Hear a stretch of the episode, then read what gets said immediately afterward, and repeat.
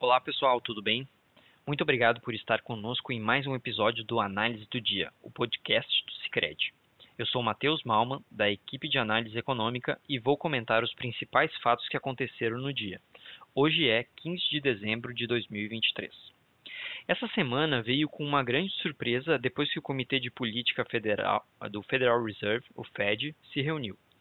A decisão do comitê foi pela manutenção dos juros no mesmo patamar que estava, num máximo de 5,5% ao ano. Mas esse fato já era largamente esperado pelo mercado. A surpresa veio do, no comunicado após a reunião, quando o presidente do Fed, Jerome Powell, falou que os membros do comitê começaram a analisar um horizonte para a queda dos juros. Isso alimentou no mercado a crença de que haverá uma queda nos juros no, em março do ano que vem.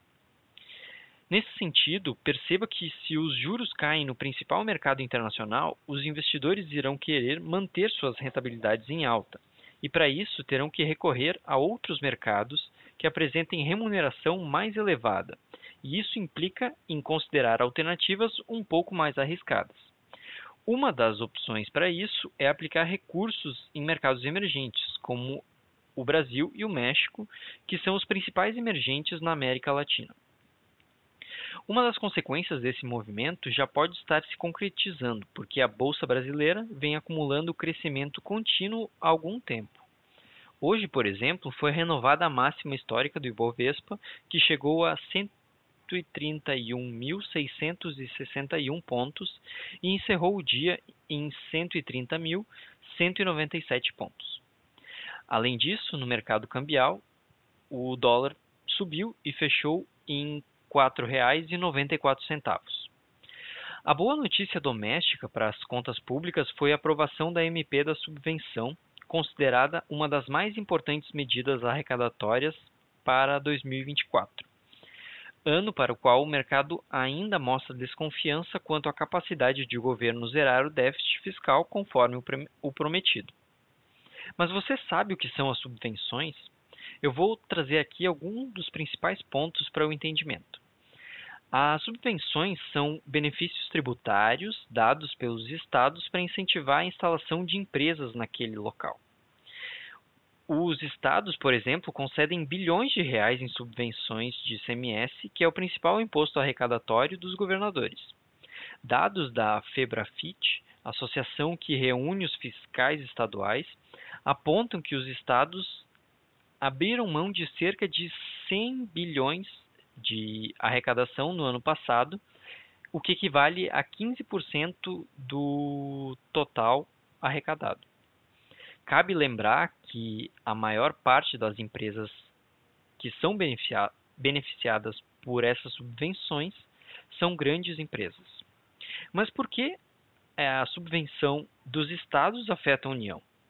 Bom, em 2017, uma lei aprovada pelo Congresso abriu caminho para que as empresas pudessem abater esses benefícios recebidos dos estados na base de cálculo dos tributos federais, recolhendo menos, impo menos impostos para a União. Desde então, as companhias passaram a contar com uma espécie de benefício duplo que seriam as subvenções estaduais e a redução da base de cálculo dos tributos federais. Segundo o Ministério da Fazenda, o impacto fiscal para o governo federal em 2024 será de cerca de 80 bilhões de reais. Isso também tem impactos no caixa dos prefeitos e dos governadores, porque os fundos de participação dos estados e dos municípios são abastecidos com parte da arrecadação do imposto de renda de pessoa jurídica, imposto que é abatido pelas empresas pela lei aprovada lá em 2017. Então, um dos principais pontos de atrito dessa medida é que o governo quer cobrar das empresas beneficiadas os valores retroativos e por isso discute-se qual seria o desconto para quitar os valores dos anos anteriores. É, de um lado, o governo gostaria que fosse é, o menor desconto possível, enquanto as empresas gostariam que fosse aumentado esse montante. É, bom, esses foram os principais pontos é, da, para o entendimento das subvenções, da MP das subvenções. É, agora, então, essa medida provisória ela segue para análise do Senado. É, também nessa tarde, o presidente da Câmara, Arthur Lira, colocou em pauta a proposta de emenda à Constituição da reforma tributária, que foi aprovada em primeiro turno.